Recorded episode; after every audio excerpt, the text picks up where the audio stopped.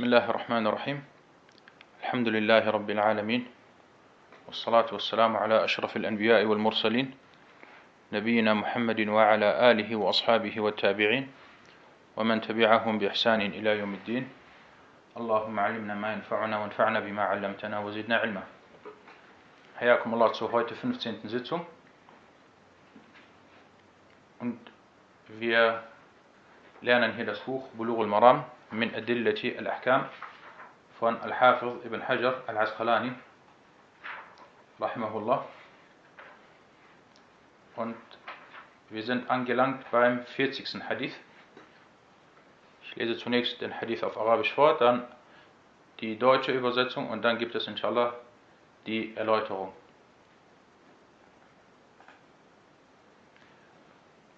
عن أبي هريرة رضي الله عنه قال سمعت رسول الله صلى الله عليه وسلم يقول إن أمتي يأتون يوم القيامة غرا محجلين من آثار الوضوء فمن استطاع منكم أن يطيل غرته فليفعل متفق عليه واللفظ لمسلم 40. Hadith Abu Huraira möge Allah mit ihm zufrieden sein, berichtete, dass er den Gesandten Allahs, Allah Segen und Frieden auf ihm sagen hörte, Wahrlich, die Angehörigen meiner Gemeinschaft werden am Tage der Auferstehung aufgerufen und sie werden mit einem Mal auf der Stirn und einem Reifen am Fußgelenk als Spuren der Gebetswaschung erscheinen. Wer von euch sein leuchtendes Mal verlängern kann, der soll es tun. Muttafaqun alayh und der Wortlaut ist von Muslim.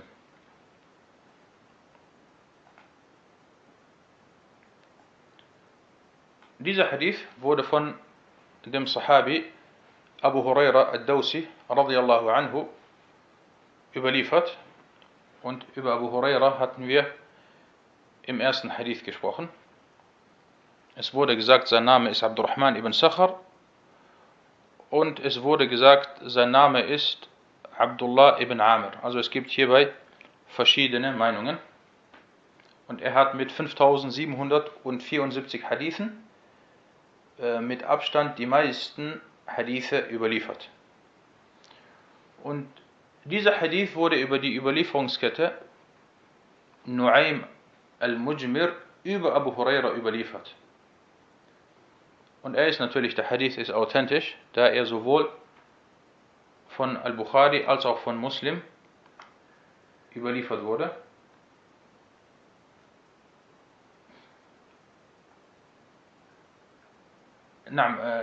Es wurde jedoch hier bei diesem Hadith gesagt, dass der zweite Teil, wo es heißt, wer von euch sein leuchtendes Mal durch die Gebetswaschung über die Pflichtstellen hinaus verlängern kann, der soll es tun. Über diesen Wortlaut wird seit Jahrhunderten diskutiert.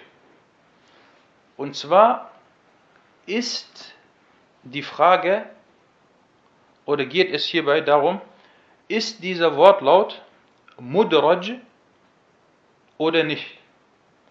Und Mudraj bedeutet folgendes. Mudraj bedeutet, ein Hadith wurde überliefert, dass der Prophet والسلام, etwas gesagt hat und dann wurde in diese Überlieferung ein Wort oder ein Satz mit hinzugefügt als eine Art Erklärung. Meistens sind es Worte. Und es wurde gesagt, dieser Hadith ist Mudraj. Das bedeutet, diese Aussage, wer von euch sein leuchtendes Mal verlängern kann, der soll es tun.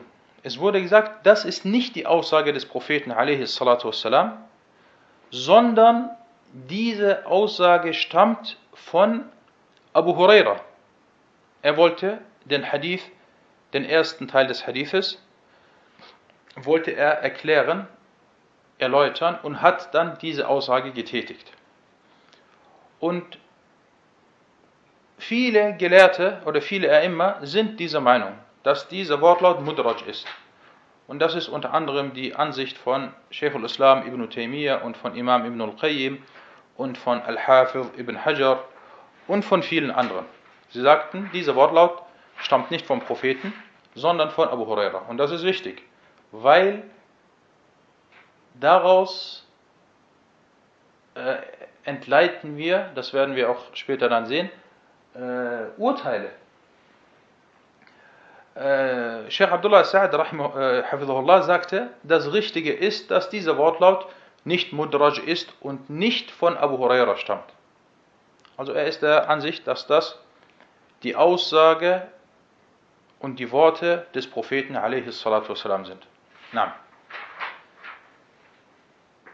Kommen wir zu, äh, zu den fiqh-wissenschaftlichen Nutzen aus, dem, aus dieser Überlieferung.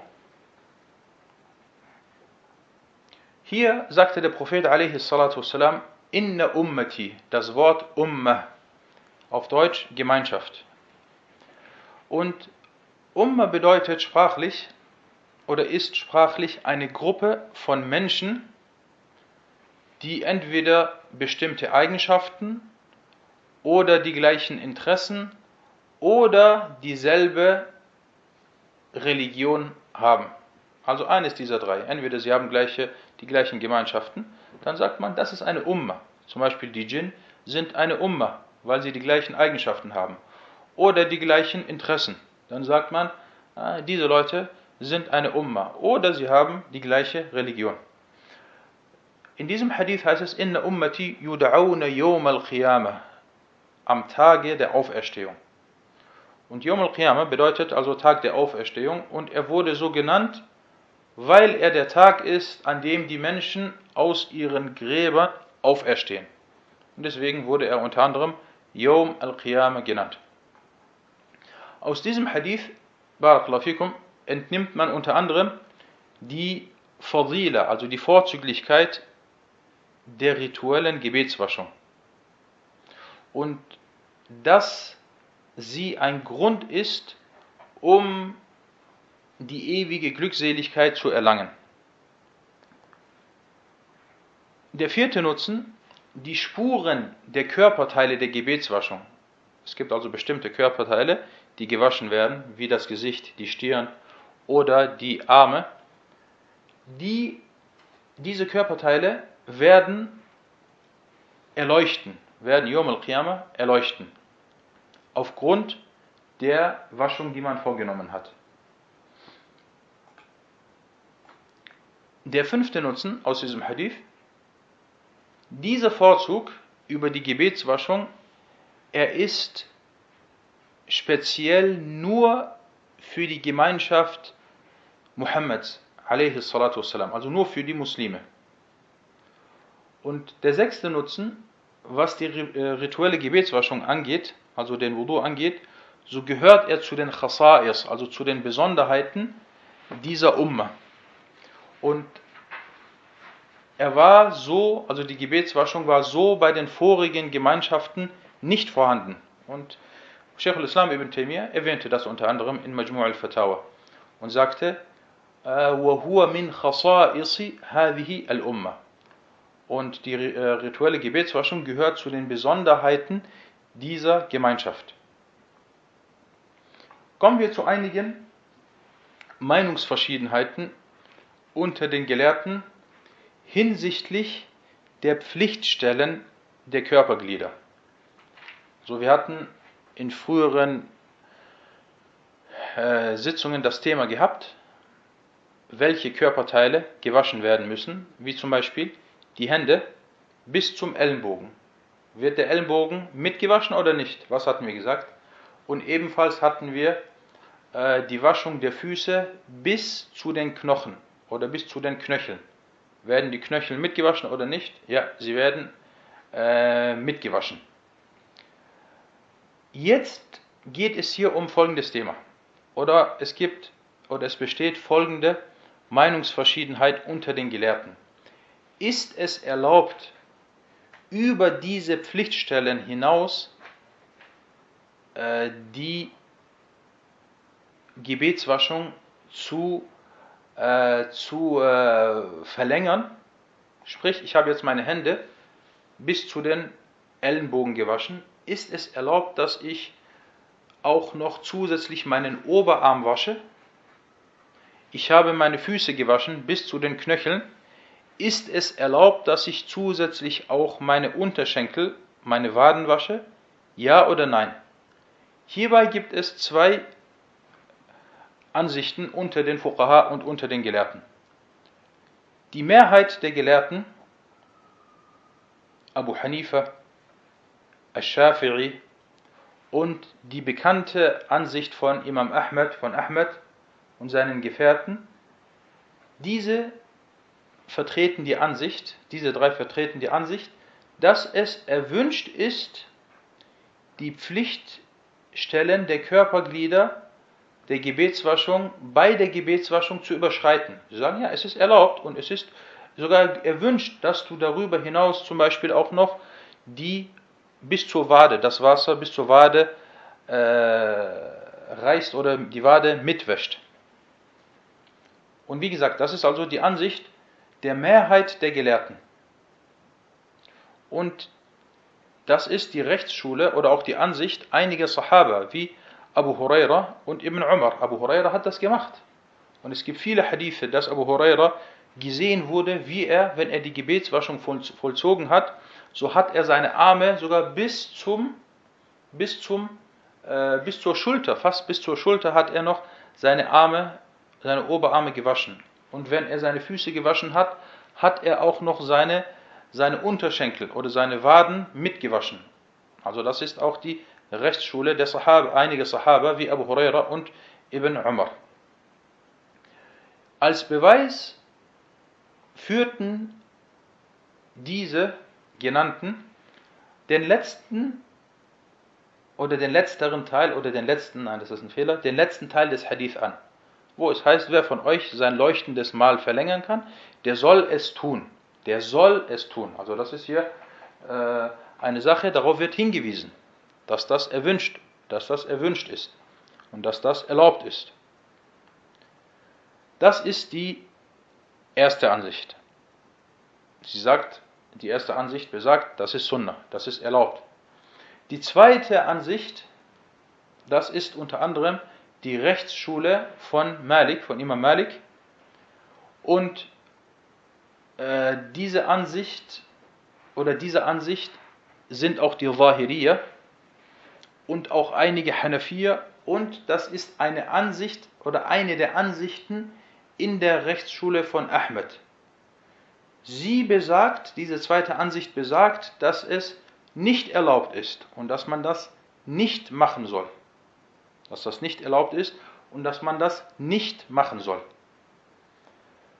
Und dieser Ansicht stimmten unter anderem auch Ibn Taymiyyah, Sheikh al-Islam Ibn Taymiyyah und Ibn al-Qayyim zu, sein Schüler Ibn al-Qayyim. Was ist ihr Beweis oder was sind ihre Beweise? Sie sagten, unter anderem erstens die Pflichtstellen der Körperglieder zu überschreiten und zu sagen, dass dies eine Ibadah sei, also dass dies ein äh, Gottesdienst sei. Hier, das bedarf, das ist eine Behauptung und äh, diese Behauptung bedarf eines Beweises. Was ist euer Beweis? Erstens. Zweitens sagten sie, alle, die die Gebetswaschung des Propheten sallallahu alaihi wasallam schilderten, haben lediglich erwähnt, dass er das Gesicht, die Hände bis zu den Ellenbogen und die Füße bis zu den Knöcheln gewaschen hat. Und nirgendwo wurde erwähnt, dass er diese Stellen überschritten hat. Drittens, sie sagten, der Vers der Gebetswaschung in Surat Al-Ma'idah hat die Pflichtstellen festgelegt. Und diese sind bis zum Ellenbogen und bis zu den Fußknöcheln. Viertens, der Zusatz von diesem Hadith. Wer von euch sein leuchtendes Mal verlängern kann, der soll es tun. So sagten sie, dieser Zusatz, das ist ein Mudra, das, der ist Mudraj. Also er wurde hinzugefügt von Abu Huraira Und das ist nicht die Aussage des Propheten wassalam. Und die Aussage eines einzelnen Sahabi ist keine Hujja, ist kein Argument. Das sind unter anderem ihre, ihre äh, äh, Beweise. Und Ibn al-Qayyim rahimahullah hat in seinem großartigen Werk An-Nuniyya, An-Nuniyya, das ist ein Werk, was aus, fünf, was, was aus über 5000 äh, Strophen oder Gedichtsversen äh, besteht, hat er extra ein Kapitel über dieses Thema, über dieses Thema äh, erwähnt. Und wenn ihr wollt, kann ich das inshallah später auf Arabisch äh, vorlesen, wenn ihr mich daran erinnert. Na, das soweit zu äh, diesem Hadith und zu dieser Thematik. Und ihr seht, dass vieles hier, wovon, wovon ist vieles hier abhängig? Oder wovon ist das endgültige Urteil abhängig?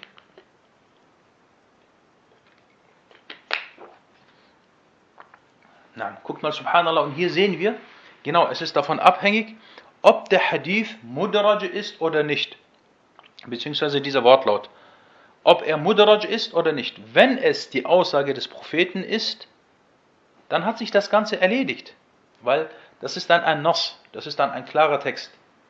Sollte es aber nicht die Aussage des Propheten wassalam, sein, dann heißt es hierbei wieder, okay, das ist die Aussage eines einzelnen Sahabi. Und dann sieht wieder das Urteil ganz anders aus. Und so äh, ver verkehren die Gelehrten. Und so wird äh, oder so tut jede Gruppe dann auch seine Beweise anführen. Nein, Wallahu ta'ala a'lam. Kommen wir zum, zum 41. Hadith.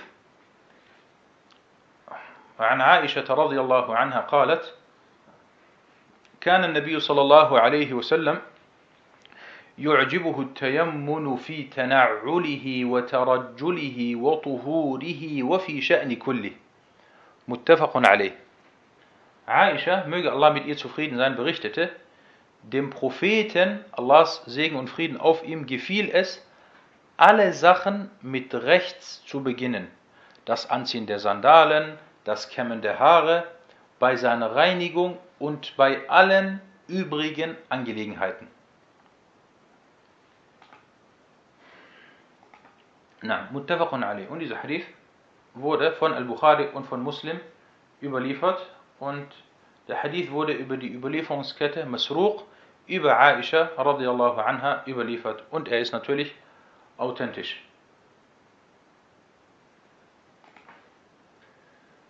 Na, kommen wir zu den fiqh-wissenschaftlichen Nutzen aus diesem Hadith.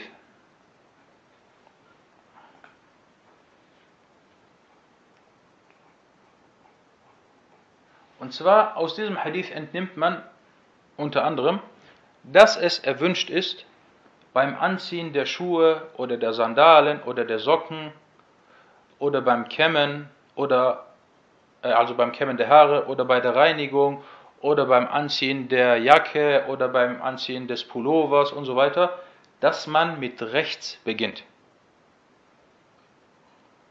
Und äh, wenn man dann das Gegenteil macht, sprich man zieht die Schuhe aus, man zieht die Socken aus, man zieht die Jacke aus, dann beginnt, beginnt man hierbei nicht mit rechts, sondern mit links, also genau andersrum. Zweiter Nutzen aus diesem Hadith, alles was ehrenhaft oder edel ist, was gut ist, was sauber ist, so beginnt, so beginnt man mit rechts. Zum Beispiel man will die Moschee betreten oder man will äh, sein sein Haus betreten, so beginnt man mit rechts. Man will jemandem ein Glas Wasser geben, so gibt, so gibt man ihm das mit rechts. Man möchte jemandem äh, zum Beispiel ein Buch geben, so gibt man ihm das mit rechts. Und alles, was nicht edel ist, so beginnt man mit links. Zum Beispiel, man will das Bad oder die Toilette betreten, man betritt das äh, mit links oder man geht von der Moschee raus oder aus der Moschee raus, so geht man erstmal mit dem linken Fuß raus. man verlässt sein Haus, so äh, beginnt man mit links oder verlässt das Haus mit links. Und An-Nawawi sagte, die Gelehrten sind sich einig, also Al-Ijma', es besteht hier Konsens, dass es Sunnah ist, mit der rechten Hand und dem rechten Fuß vor der linken Hand und dem linken Fuß bei der Gebetswaschung zu beginnen. Also es ist Sunnah, dass wenn du die Gebetswaschung vollziehst, dass du erstmal deine rechte Hand wäschst und erstmal deinen linken Fuß. Und dann erst die linke Hand und den linken Fuß. Und dann sagte er weiter, wer dem widerspricht, also er beginnt mit links, er wäscht erstmal seine linke Hand und dann seine rechte Hand, wer dem widerspricht, so hat er diesen Vorzug verpasst. Also er hat der Sunna widersprochen, aber seine Gebetswaschung ist trotzdem korrekt. Na, Ende der Erläuterung. Äh, das war der 41. Hadith. Kommen wir zum nächsten Hadith, zum 42. Hadith. عن أبي هريرة رضي الله عنه قال قال رسول الله صلى الله عليه وسلم إذا توضأتم فابدأوا بميامن فابدأوا بميامنكم فابدأوا بميامنكم. أخرجه الأربعة وصححه ابن خزيمة. Abu Huraira, möge Allah mit ihm zufrieden sein, berichtete, dass der Gesandte Allahs, Allahs Segen und Frieden auf ihm sagte, wenn ihr eure Gebetswaschung vollzieht, dann beginnt mit der rechten Seite. Überliefert von den Vieren und Ibn Khuzayma stufte ihn als authentisch ein. Was ist, Moment, ich guck mal, wen ich fragen kann. Wir haben hier Ramadan al-Balqani, dann haben wir äh, Um Khadija und äh, Hamza. Was ist mit den Vieren gemeint, überliefert von den Vieren? Wer kann darauf antworten? Na, der Überlieferer von diesem Hadith ist Abu Huraira und über Abu Huraira hatten wir schon gesprochen. Er verstarb in Al-Medina al-Munawwara entweder im Jahr 58 nach der Hijra oder im Jahr 59 nach der Hijra. Und Abu Huraira konvertierte zum Islam im Jahre 7 nach der Hijra, also ungefähr vier Jahre bevor der Prophet والسلام, verstarb, konvertierte er zum Islam. Na, und mit den vier ist gemeint, genau, Abu Dawud, Tirmidhi, Ibn Majah und An-Nasai. Aber die Reihenfolge ist nicht ganz richtig. Vielleicht kann jemand das bisschen in die richtige Reihenfolge bringen. Anhand der Authentizität. Na, dieser Hadith, er wurde von Abu Dawud, At-Tirmidhi, An-Nasai und Ibn Majah und Ibn Khuzayma überliefert. Ich habe hier auch nicht die richtige Reihenfolge eingehalten, das muss ich auch korrigieren. Die richtige Reihenfolge wäre Abu Dawud, dann An-Nasai, dann Tirmidhi und dann Ibn Majah. Das ist die richtige oder die bessere Reihenfolge. Na, dieser Wortlaut hier des Hadith, von dem Hadith, wurde so nur von Ibn Majah überliefert. Also äh, man kann nicht sagen, oder es ist nicht ganz richtig zu sagen, dieser Hadith wurde von den Vieren überliefert. Nein, dieser Hadith mit diesem Wort, Wortlaut wurde nur von Ibn Majah rahimahullah überliefert. Und dieser Wortlaut unterscheidet sich auch von den anderen Wortlauten der restlichen vier Imame. Fast jeder hat einen etwas anderen Wortlaut. Allen voran At-Tirmidhi. Sogar bei At-Tirmidhi wurde gesagt, das ist ein ganz anderer Hadith. Der hat mit diesem Hadith hier nichts zu tun, weil der Wortlaut bei ihm sich komplett unterscheidet. Also dieser Hadith, richtig wäre zu sagen, Rawahu ibn Majah, überliefert von Ibn Majah. Der Wortlaut der anderen unterscheidet sich, so heißt es zum Beispiel bei Abu Dawud, bei Abu Dawud, wenn ihr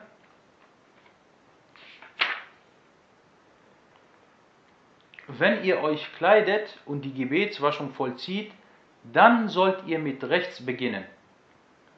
إذا لبستم وتوضأتم فابدأوا بميامنكم Und dieses Fabda'u, das ist eine Befehlsformel.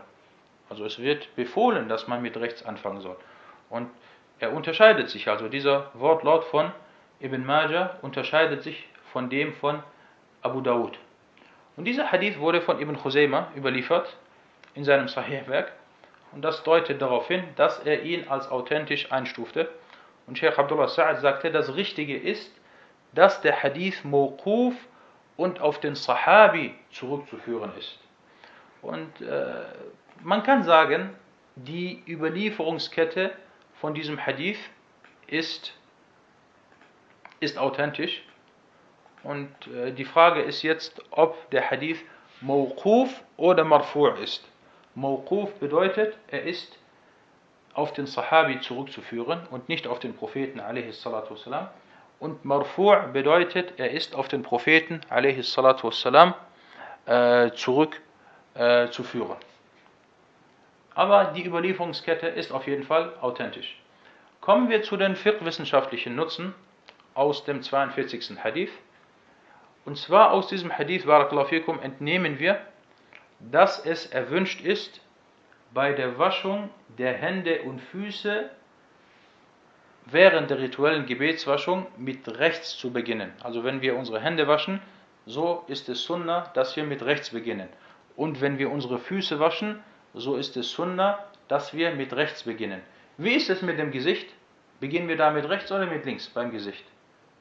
Beim Gesicht gibt es kein rechts oder kein äh, links, weil das Gesicht ist ein Körperteil und dieser Körperteil wird auf einmal gewaschen. Du nimmst Wasser in die zwei Hände und dann gehst du oder und dann äh, wäschst du dein Gesicht. Und das gleiche gilt auch beim Streichen über den Kopf.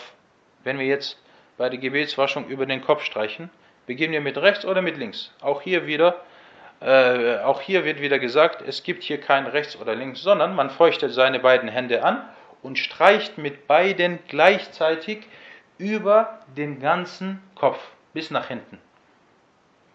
Und die Gelehrten, der dritte Nutzen, äh, die Gelehrten sind sich einig, dass das Beginnen mit rechts bei der Gebetswaschung nicht verpflichtend ist. Es ist keine Pflicht, aber es ist erwünscht, es ist Sunnah, dass man mit rechts beginnt. Na, das soweit zu diesem Hadith und zu, den, zu der heutigen Sitzung. Und äh, jetzt haben wir heute, Alhamdulillah, drei Hadithe durchgenommen. هذا والله تعالى أعلم وصلى الله على محمد